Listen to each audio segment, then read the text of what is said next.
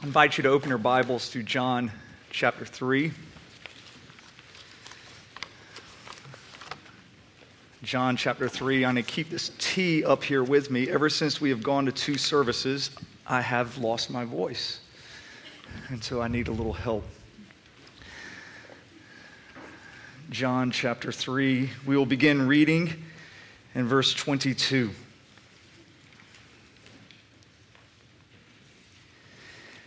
After this, Jesus and his disciples went into the Judean countryside, and he had remained there with them and was baptizing. John also was baptizing at Aenon near Salim, because water was plentiful there, and people were coming and being baptized, for John had not yet been put in prison. Now a discussion arose between some of John's disciples and a Jew over purification, and they came to John and said to him, "Rabbi, he who is with you across the Jordan, to whom you bore witness, look, he is baptizing, and all are going to him." John answered, "A person cannot receive even one thing unless it is given him from heaven. You yourselves bear witness that I said, 'I am not the Christ, but I have been sent before him.' The one who has the bride and the bridegroom is the bridegroom. The friend of the bridegroom, who stands and hears him, rejoices greatly at the bridegroom's voice. Therefore, this joy of mine is now complete. He must increase, but I must decrease. He who comes from above is above all. He who is of the earth belongs to the earth and speaks in an earthly way. He who comes from heaven is above all. He bears witness to what he has seen and heard, yet no one receives his testimony. Whoever receives his testimony sets his seal to this, that God is true. For he whom God has sent utters the words of God, for he gives the Spirit without measure. The Father loves the Son and has given all things into his hand. Whoever believes in the Son has eternal life. Whoever does not obey the Son shall not see life, but the wrath of God remains on him." Pray with me. Our Father, we are so grateful for this time that we could come together and we could be encouraged in our faith just by being with other believers, singing songs, hearing from your word. But more than encouragement, what we want is to hear from you. Lord, our prayer is what John said, that you would increase, but that we would decrease. And I pray that that would happen beginning here at this pulpit, that I would decrease. Father, I pray that my words would fall to the ground and blow away and not be remembered anymore. But Lord, may your words remain, and may they change us. We pray this in the strong name of Jesus. Amen. Cynthia Heimel was a satirical New York City columnist for a publication called The Village Voice. And being in New York City, she knew celebrities before they became celebrities. And back in the 90s, she wrote an article about how she had seen these people change as they got fame. And so she wrote this: "I pity celebrities. No, I really do. The moment they become a celebrity, they become a monster. Sylvester Stallone, Bruce Willis, and Barbara Streisand were once perfectly pleasant human beings, but now their wrath is awful.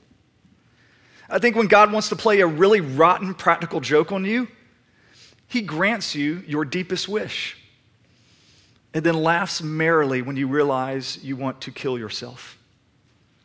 You see, Sly, Bruce, and Barbara wanted fame. They worked, they pushed, and the morning after each one of them became famous, they wanted to take an overdose, because that giant thing that they were striving for, that fame thing that was going to make everything okay, that was going to make their lives bearable, that was going to provide them with personal fulfillment and happiness had happened. And they were still them. The disillusionment turned them howling and insufferable. Our natural bent as human beings is towards self-absorption. Self-glory is what we want, what we spend a lifetime seeking after, always thinking we deserve more admiration, more praise, more respect, more appreciation from others. Yet, if we were to ever actually succeed in getting that in our pursuit of self-absorption, if we succeeded in that, we would ultimately fail because we would become howling and insufferable. You see, you were not made to make much of yourself. You were made to make much of God. He must increase, I must decrease. Just kind of cuts to the chase, doesn't it, when John the Baptist says this. Jesus says it this way: if anyone wishes to come after me, let him deny himself and take up his cross and follow me. The Christian life is about denying oneself and making much of Christ, not making much of oneself. The Christian life is about what I would call a true gospel humility. It comes from this, an understanding that all you deserve in life is hell, but all God has given you is grace. I've heard it said that one knows what they really believe when they don't get what they think they deserve. What happens when you don't get that admiration, that respect that you think you deserve? What is your rock there? Let me ask you something a little personal. Do you often ask, do people realize just how wonderful I am? Do they realize what a great person I am? Do they understand how much I do? Now, of course, you're not going to say these things out loud. You're just going to think these things quietly, but do you have those thoughts? Or do you have thoughts like, you know what? I think I am underappreciated by the people around me. When you meet people, do you find that you like to drop little lines to impress them? Just like little things. You know, you find yourself saying the same stories over and over because it's a good, impressive line you can say.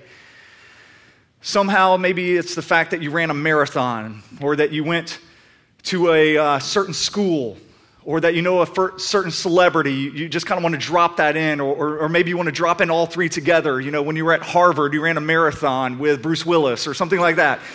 And somehow that just always gets inserted in conversations with new people.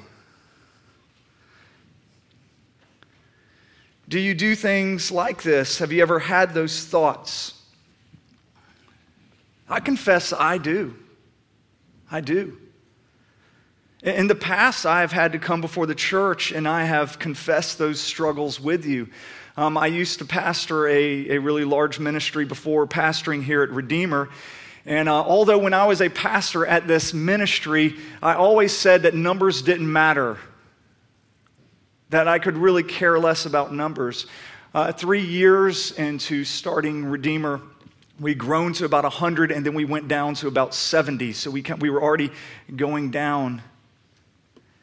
And I began having these feelings that I don't deserve this. I don't deserve, not considering the sacrifices I have made to be here and to do all of this. And as much as I try to deny these feelings, us going down in some numbers really bothered me. And I began to think nobody understands, nobody appreciates the amount of work I do. Nobody here really understands what a great pastor I am. I deserve better than this. And I had to get up and confess that to the church. It's the only way I knew how to get rid of it. God used the first few years here to really show a deep-seated pride and envy that I had probably all my life, but I didn't know it had been festering there. He must increase, I must decrease. It is some of the most painful and joyful words in all of the Bible. This is going to be the last thing that we hear John the Baptist say. It's the last we hear from him in this book. While other gospels are going to go on to record the death of John the Baptist, John the Evangelist, when he is writing this gospel, he decides to end John's story here with these words: he must increase, but I must decrease. And this is what exactly happens. We never hear from John again. This is a summary of John's life. And John the Apostle, he records these words here because he wants them to become the summary of our life as well. The plan that you have mapped out for your life, that you think your life should go, he wants you right now to throw that down and say, what plans I had for me? No, but it's your plans, God. You must increase, I must decrease. John wants you to redefine success by these words. He wants you to radically redefine the mission of your entire life by these words. Jesus must increase, I must decrease. And this is for God's glory, and it is for your joy.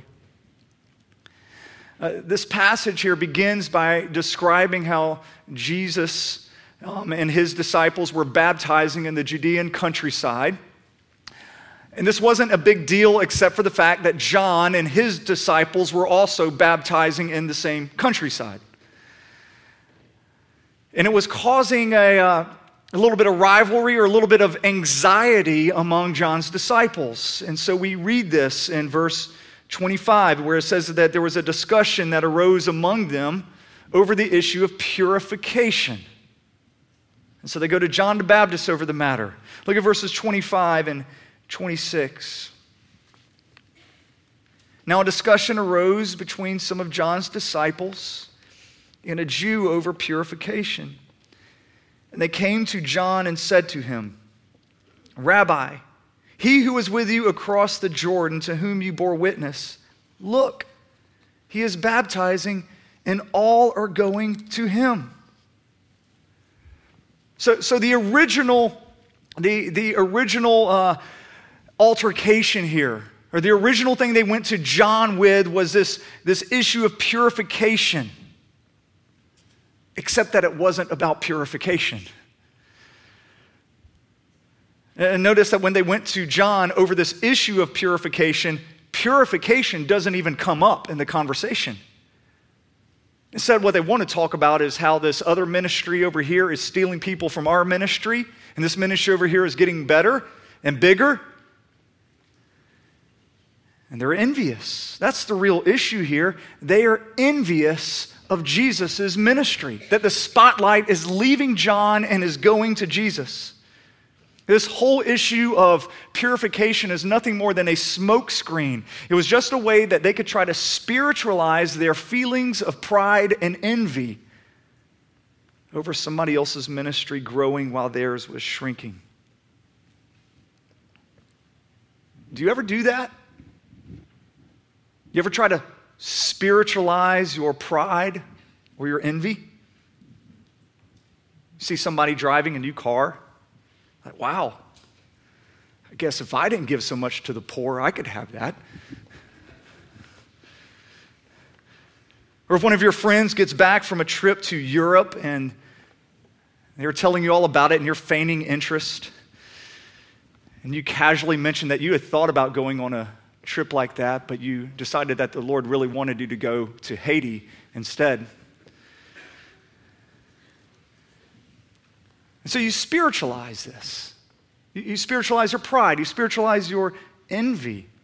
And we feel like we have to do this because of all the sins that are out there, Envy is the one, that one sin that you are most embarrassed by. Who wants to ever confess that they are envious? Envy is a hard sin to confess because it is so petty. It makes us seem so small.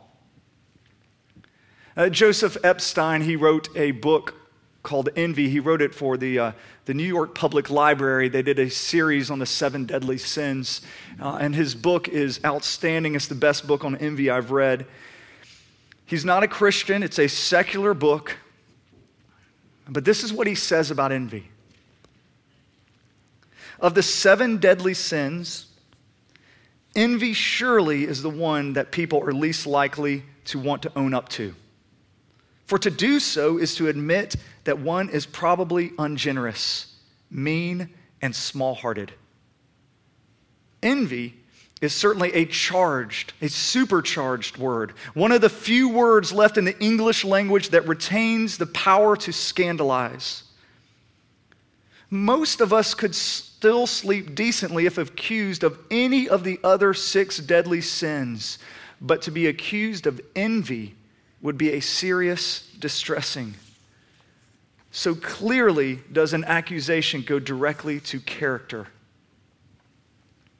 Although the other deadly sins have all had their disapproval of religion, none of them so deeply demean, diminish, and disqualify a person. Not least of its stigmata is the pettiness implicit in envy. I've had a lot of people come to me over the years and confess different sins like pride or lust or anger or greed.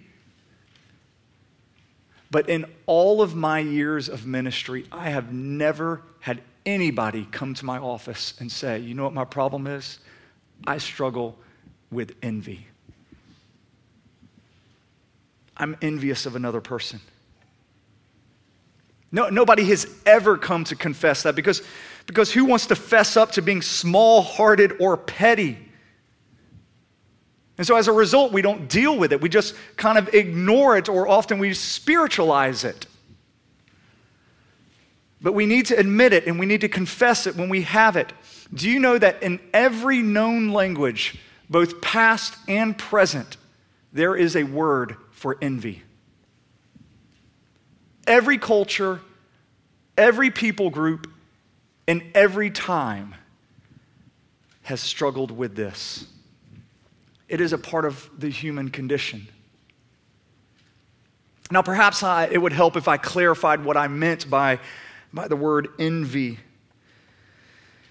Envy is this: it is wanting someone else's life.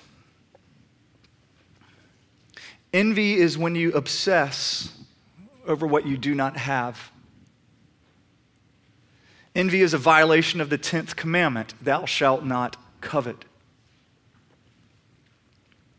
But envy isn't even content there. Envy doesn't stop with just wanting what somebody else has. Envy doesn't just want someone else's life, it resents their life. So when envy sees someone living a better life, it cannot rejoice with that person.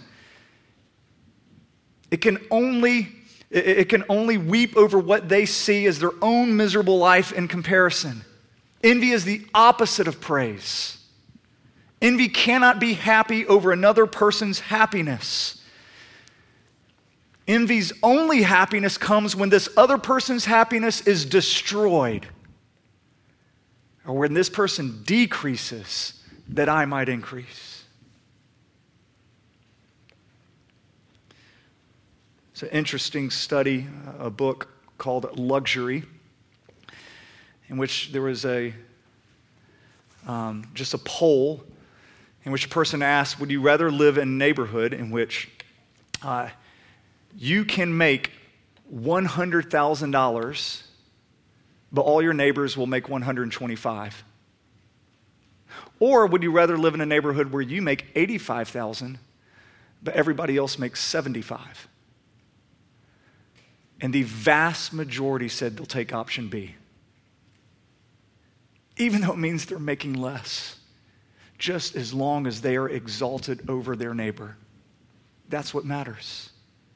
That's envy. So envy looks at a wealthy man with his great house, his good car, his easy life, all this, and he wants it so much he feels sick. So he's unhappy. He's unhappy at not having the wealth, but you know what happens? When the stock market crashes and he sees that rich man go down, all of a sudden he feels pretty good. That's envy. When the perfect couple who lives next door gets divorced, you feel pretty happy about it.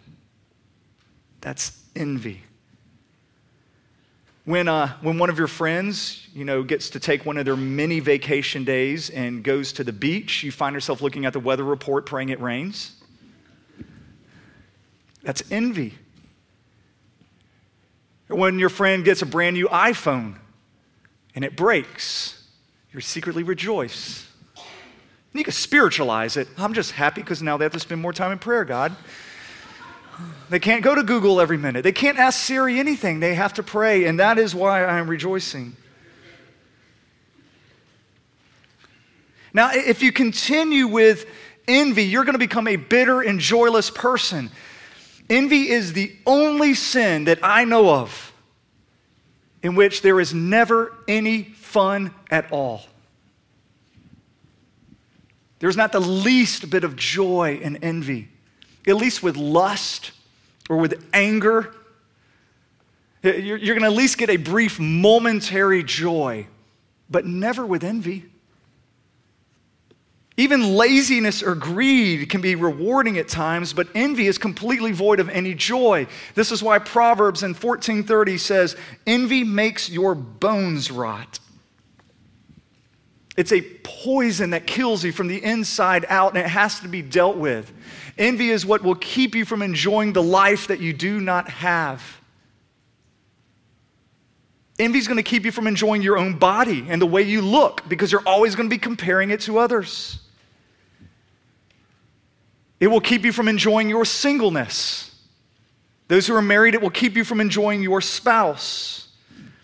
It will keep you from enjoying your job or your giftedness because every time you look horizontally to others instead of vertically to God, you are going to be robbed of joy.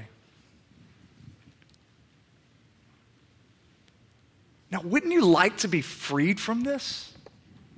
I mean, I don't know anybody who wants to live this way. Wouldn't you like to be freed from it? Wouldn't you like to replace envy with joy? I mean, John's disciples were filled with pride and envy, and it resulted in bitterness and anxiety.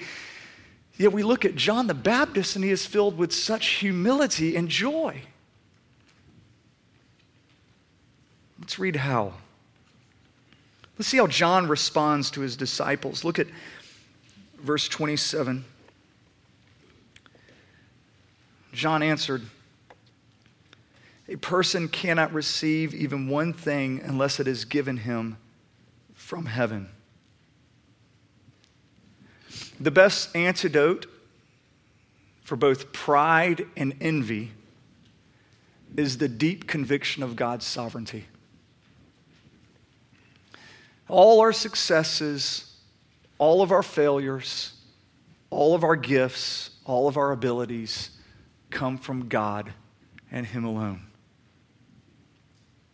No matter what you've done, no matter how many great things you think you have done, there is nothing that you have that did not come from God. Paul says it this way in 1 Corinthians 4. What do you have that you did not receive? If then you received it, why do you boast as if you did not receive it? We cannot boast in what we have, and we shouldn't be envious of others for what they have if we truly believe that God is the one who gives everything. Everything comes from His sovereign hand. John tells his disciples that the people are going to Jesus because God is making that happen. God was giving people to His Son. John's ministry was shrinking. Jesus' ministry was going because this is what God has planned. And in John 6, Jesus himself says, "No one comes to me unless the Father who sent me draws him." John the Baptist understands this. And when he sees people leaving his ministry for this ministry, all flocking to Jesus, he doesn't have to stress. He doesn't have to worry. He just says this is all going according to God's plan.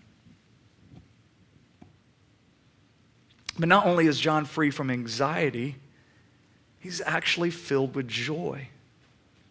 Look at verse 28. "You yourself bear me witness that I said, I am not the Christ, but I have been sent before him. The one who has the bride is the bridegroom. The friend of the bridegroom who stands and hears him rejoices greatly at the bridegroom's voice. Therefore, this joy of mine is now complete." John's joy is complete upon hearing Jesus' voice and seeing people leave him and go to Jesus. That thrills John to see people leave him and go to Jesus, to not listen to him, but to listen to Jesus. John realizes that when Jesus increases, joy increases. And that one can never make too much of Jesus. I'd like a show of hands here.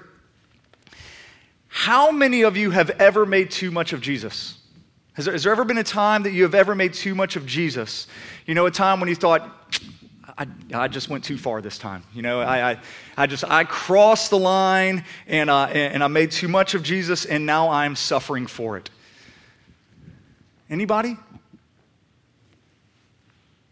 How about in just one area of life? You know, concerning the area of parenting, I just made too much of Jesus. Concerning loving my wife, I just made too much of Jesus. Concerning my finances, you know, I made the mistake. I made too much of Jesus. You can never make too much of Jesus. It can't be done. You will never be disappointed the more you make of him. Never. Hear this. When Jesus increases, joy increases. Remember that back in, you know, when we first started studying John. We're in John 2 when we get to the wedding at Cana and the wine runs out, just like all of our wine always runs out. And then Jesus comes to the scene and he turns water into the best wine. Jesus comes to get the party going and to take it up a notch. Jesus brings joy. And the more you make Jesus central to your life, the more joy you will have. Now this statement, "He must increase, but I must decrease," it comes in this curious little setting that we just read about, this curious image of a wedding. And it's the image of the bride and the bridegroom and the friend of the bridegroom. A way to say this in contemporary terms is John is saying, you know what, I'm Jesus' best man at his wedding. I'm not the groom, I'm his best man at the wedding. And the imagery that he has here is the role of the best man in the first century Hebrew culture was that the best man would send out the invitations, the best man was the kind of the master of the ceremonies, and the best man also had this unique job of guarding the bridal chamber and making sure no false lover comes in. And I think that's what John is alluding to here. I'm guarding the bridal chamber and I'm making sure no false lover comes in. But when I hear the voice of the groom, my joy is complete because my task is over and I know the marriage is about to begin. That's what John sees his role here. He hears the voice of the Lord and he knows that the marriage is about to begin. But I think there's another reason, though, that John actually uses this curious imagery of the bride and the bridegroom and the best man when talking about envy and talking about pride. And I think he's going back to that original question of purification, that it was supposed to be the smokescreen. They were debating, remember, John's disciples and this certain Jew, they're debating over purification, and it likely went like this. Well, do you think John's baptism, does it cleanse you more than Jesus's, or does Jesus's cleanse you more than John's? And I think John addresses this issue through the language of a wedding. In Revelation 19, we see the wedding between Jesus and his church. And Jesus at this wedding is introduced as the Lamb. If you've ever heard me do a wedding, you've often heard me say this, but Jesus is not introduced as the King of Kings, the Lord of Lords. He's not introduced as the Lion of Judah. He's introduced at his wedding as the Lamb. Behold, the Lamb of God who takes away the sin of the world. And the reason Jesus is introduced as a lamb is because on your wedding day, you want to look your best. And it's when Jesus is the lamb and we see the sacrifice he made in order to bring the bride to himself. That's when he looks his best, as the lamb. That's why he's introduced this way. It's because this wedding is only possible through his cleansing sacrifice. Paul talks about it this way in Ephesians 5.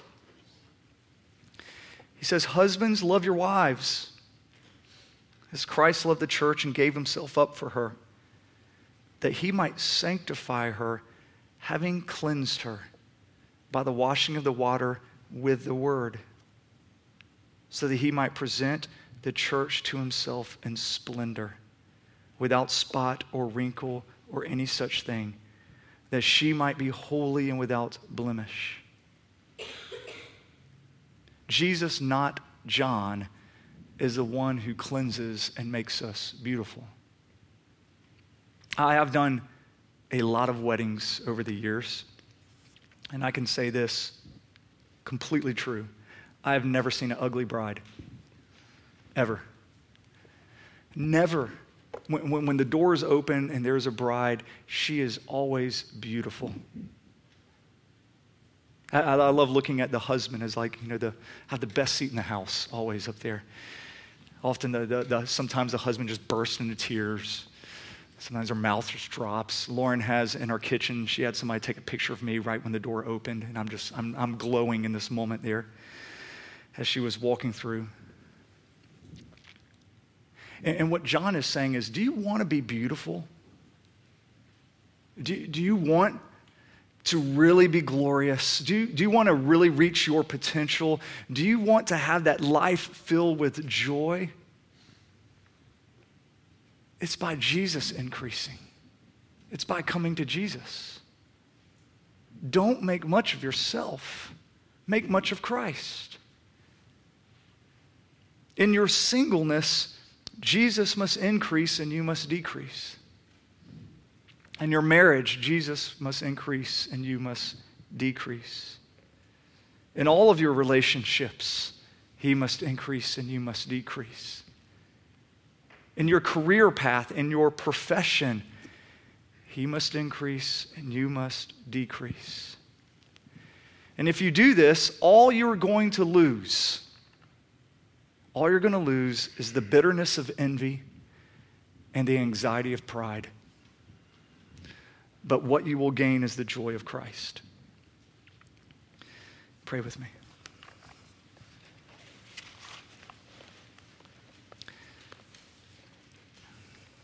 Lord, we do in this moment confess our envy and our pride, and it is deep-rooted in us, and only you through your gospel can root that out. So we pray that we would cling to you, that we would see you as glorious, and we would want to see you as more glorious. Lord, that the cry of our heart would be that you would increase and that we would decrease, that we would find our sole identity in your gospel, the fact that you have sacrificed and you have given yourself for us. Lord, and as we think on these things, and as we pray to you, may you wash us with the water of your word, As the bride hears the voice of the groom, may those words wash us and cleanse us. Father, I pray that through your Spirit you would make that happen. We can never make too much of you. We can never do it. Lord, I thank you that you say that all that hope in you will not be disappointed. And that is where we place our hope in this moment. In your name, Jesus, amen.